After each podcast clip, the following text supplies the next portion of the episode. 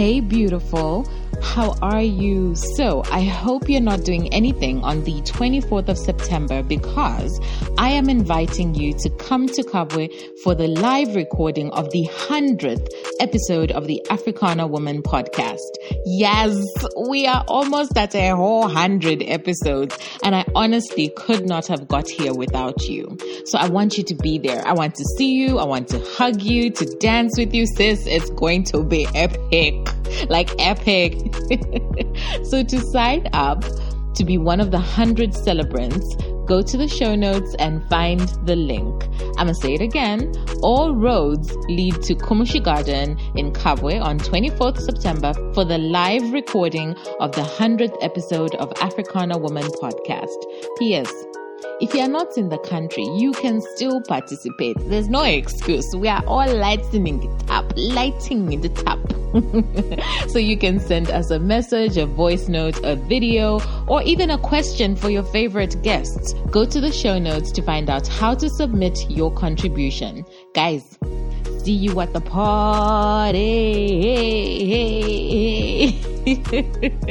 Bye. In the Africana woman community, we have a saying that is know your roots, grow your purpose. So I've got four questions for you and just tell me whatever comes to mind. Yeah? Okay.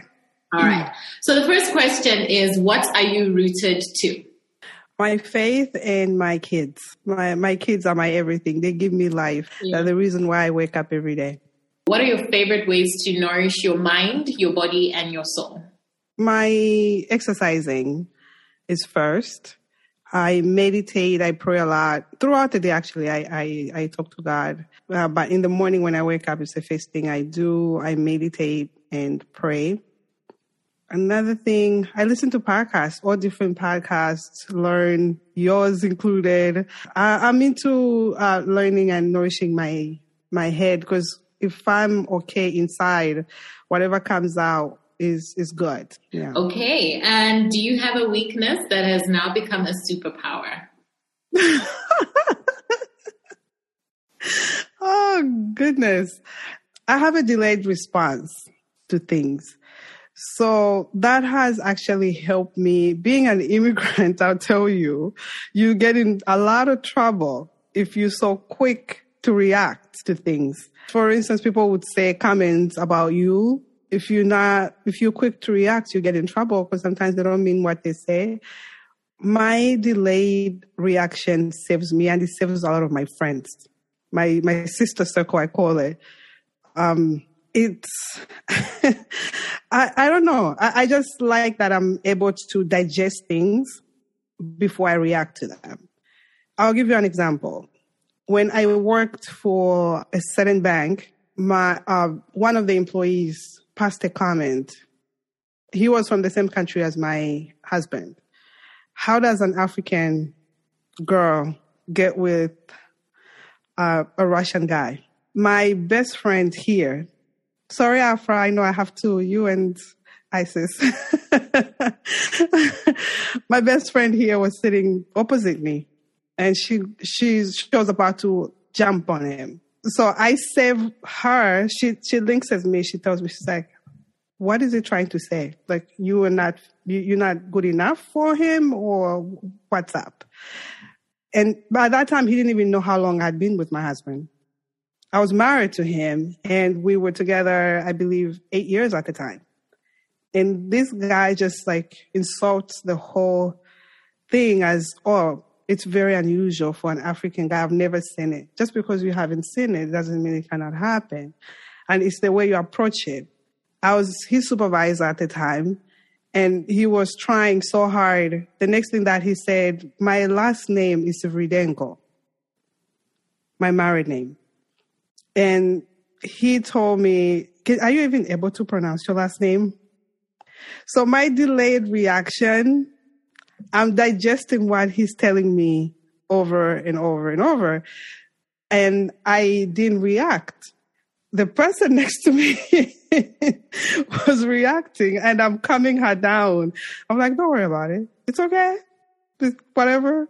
He's, he, does, he, I mean, he, he needs a lesson of what it is to be biracial dating or whatever it is. But that has saved me a lot and together with my girlfriends, I would say. All right, let's just pause right there because I would have been your friend and I'll be like, listen, can you stop being ignorant? Like, I can't deal. What?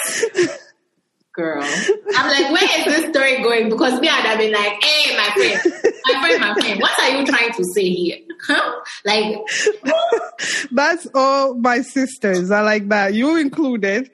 that's all my sisters are like that. And I'm the only one who has this delayed uh, superpower, which saves all of us. You have no idea how much trouble we could have been. Forget it for, forget about it. Like being here and me having my delayed reaction, I, I, I used to question myself, like, why do I have to have this delayed reaction? Even my ex would like, he would get pissed off because I have such a delayed reaction to things. Like someone would say something, I, it, it has to digest in my head. I'm constantly in my head, but it saves me a lot and the people around me. It serves me a lot. I used to not like it, but now I just embrace it. I'm like, this is who I am, and it's not changing anytime soon. Yeah. Yeah, I can I can see how it saves you a lot. I think for me, I'm more of like an empath. Like I feel things, so it's very hard for me to ignore things like straight away because I will feel it before like you know the words have even digested and things like that. I, like I'm just like I can't I can't deal with this nonsense. but anyway, girl, let's finish. Let's finish. All right. what do you know as a certainty? Hard work pays off. You work hard, it will come around. It, it might take time sometimes, but it will pay off. I like I'm that. proof of that. Yeah. yeah, I'm proof of that.